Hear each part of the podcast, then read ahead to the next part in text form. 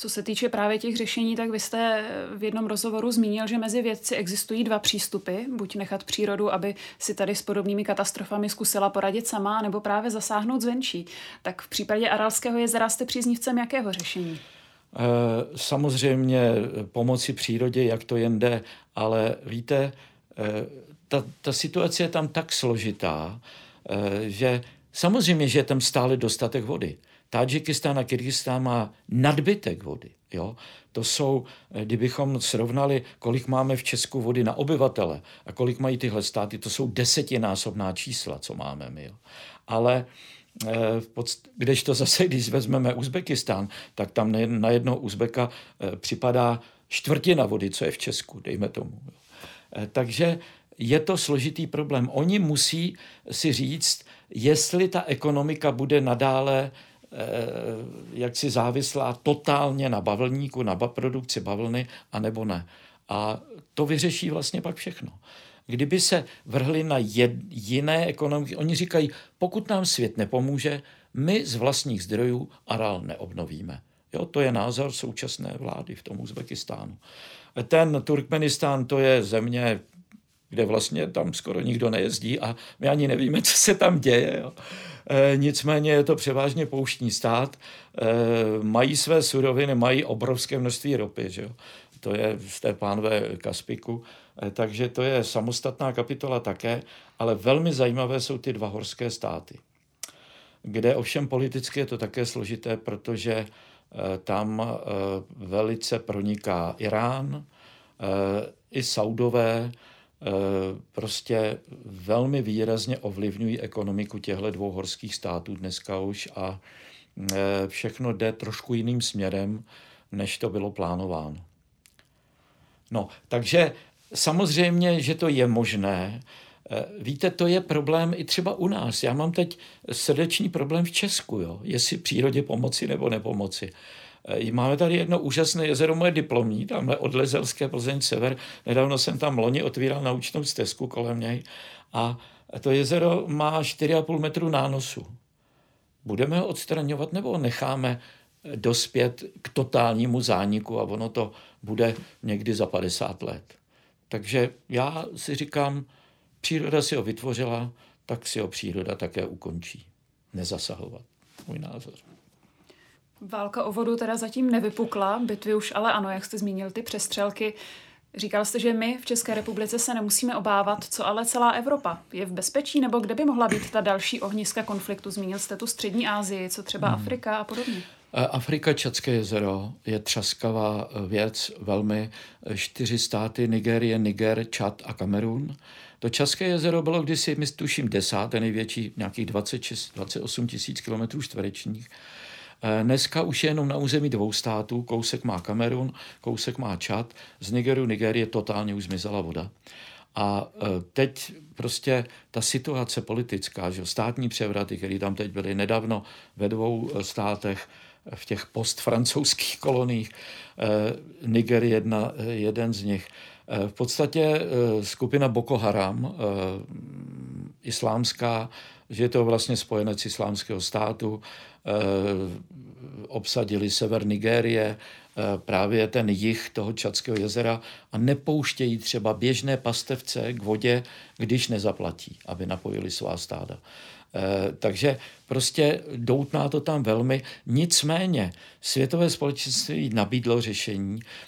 Tady se angažovali velmi Italové také a Francouzi a připravili projekt na převod vody Eh, z druhé největší řeky světa Konga, kanál o délce 2400 km, něco podobné, jako dělal Sovětský svaz, nicméně z tropického deštného lesa, eh, z povodí řeky Ubangi a jednoho přítoku by se voda vedla do toho Čadského jezera.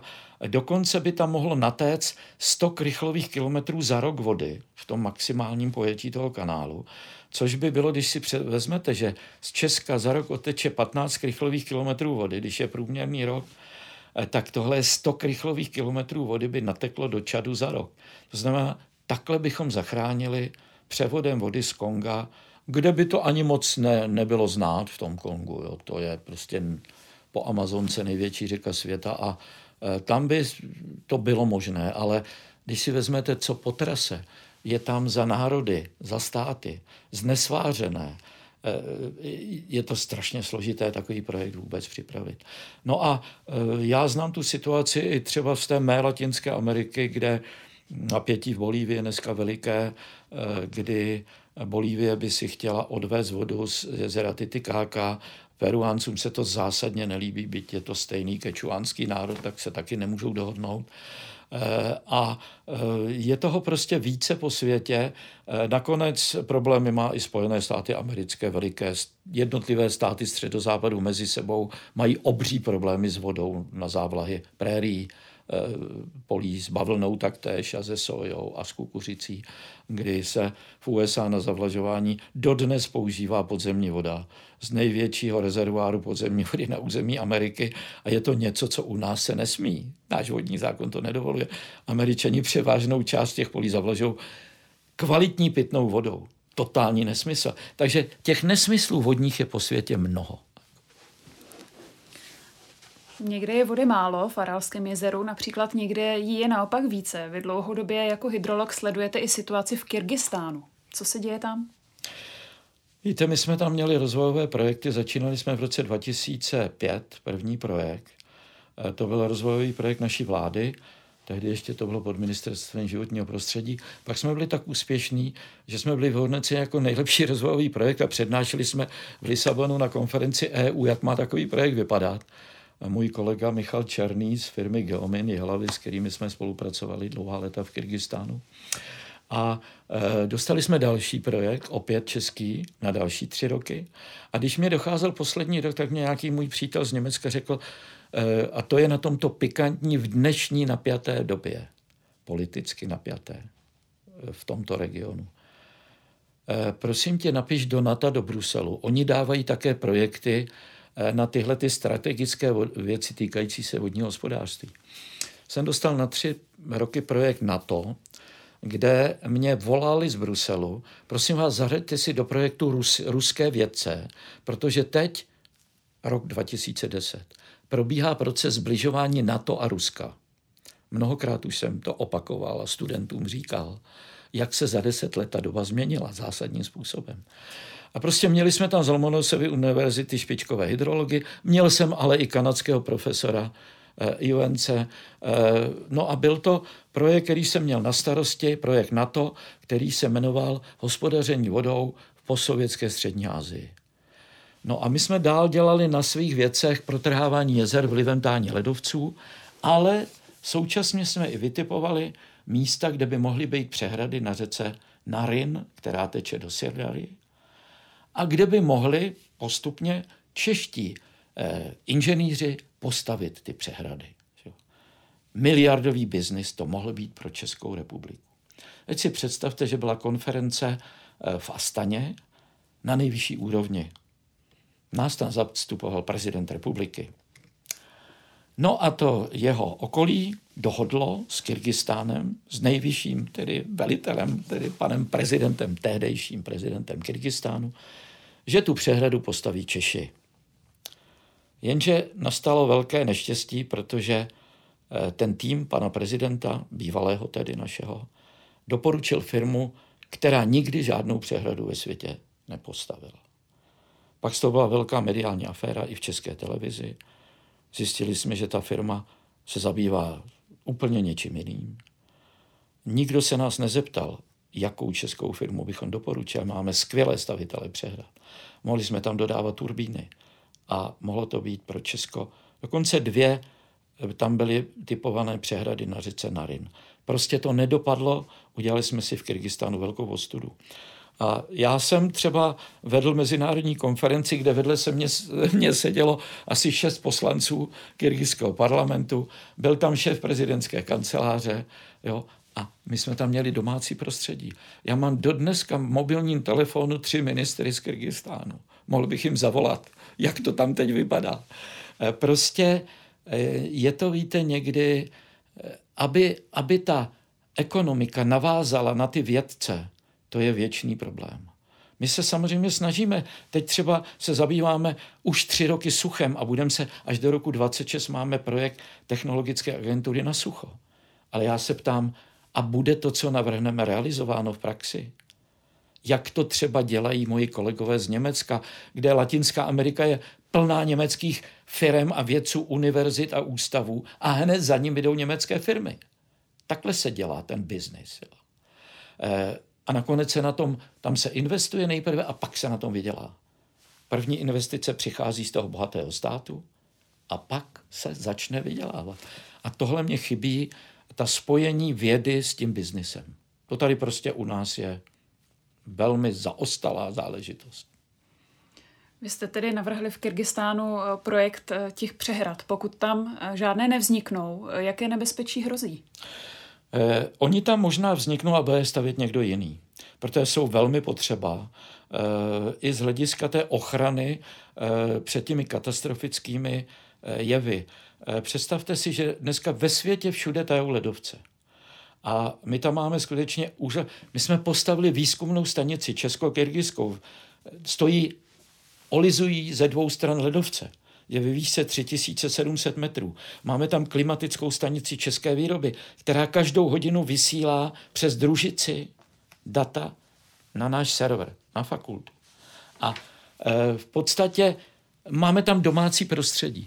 Takže jsme chtěli, aby e, tu vodu z těch tajících ledovců, to jsou obrovské masy vody, kde ta voda se buď hromadí v předpolí ledovce, eh, teď jsou tam ty nespevněné takzvané morénové hráze, které nevydrží ten nápor a praskají.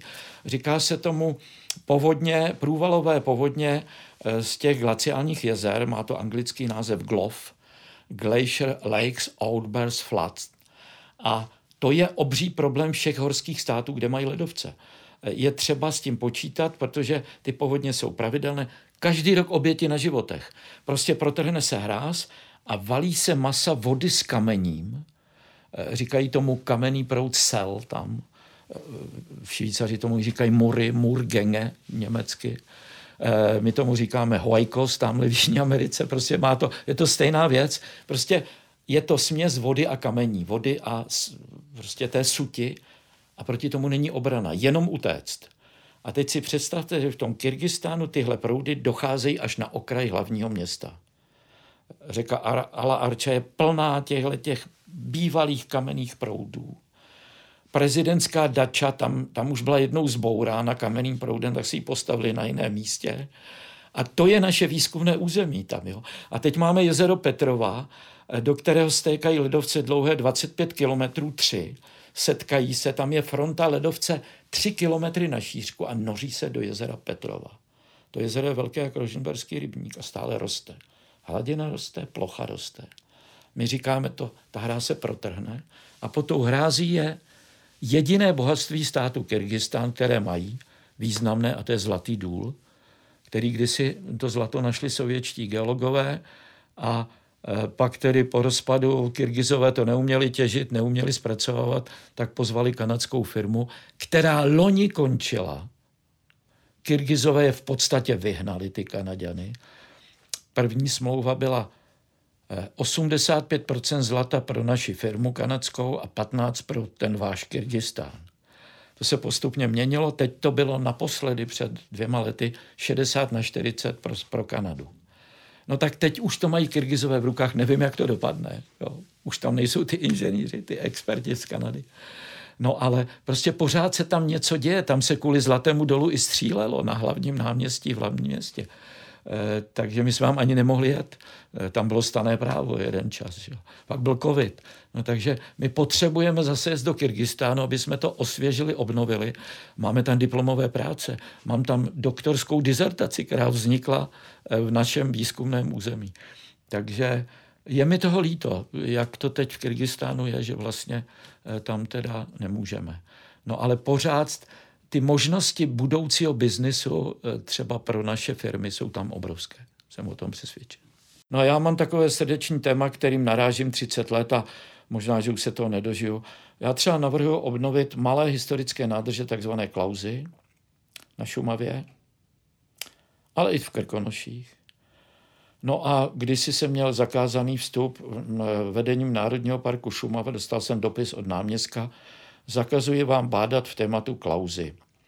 Nebudu říkat jméno, bylo to před, dejme tomu, deseti lety. kdy prostě mezi tím se všechny bývalé malé nádrže na Šumavě odstly v zóně 1, takzvané bezzásahové. Paradoxní je, že pan inženýr Rozenover, který je napustil vodou v roce 1810 až 15, eh, takže od té doby byly napuštěny. A nikomu to nevadilo. Obohatili ekosystém, vodní živočichové, vodní, prostě eh, někomu vadí voda v krajině, notabene ochráncům přírody a vedení Národního parku. Není to paradox toto? My navrhujeme za malé náklady a přírodními materiály tam udělat ty hráze, obnovit. Navrhovali jsme teď dvě, Roklanská hájenka a Rokitecká slať. Tam stačí udělat jenom stavidlo v podstatě. Jo? Dřevem a žulou. Žádný beton.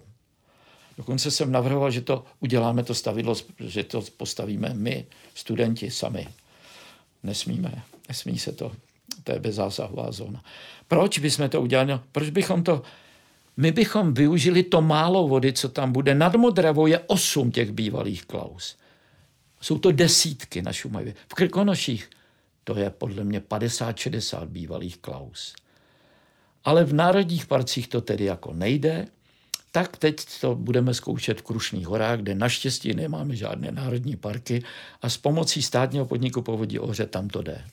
Takže teď budeme navrhovat nějaké malé nádrže v Krušných horách. No, takže to jsou takové paradoxy. Eh, představte si, že je srpen 2018, ty řeky jsou skoro bez vody a my můžeme z těch klaus trošku nadlepšit ten průtok. I pro ty ryby, aby jsme tam měli aspoň minimální průtok, aby byl zachován. Takže míříme hlavně na to sucho, ale nakonec tam můžeme zadržet i povodňové špice, když budou. Že? Dneska už ta stavidla můžeme řídit přes internet na dálku. Ten dispečer to může zvedat, jak, jak potřebujeme podle vodního stavu.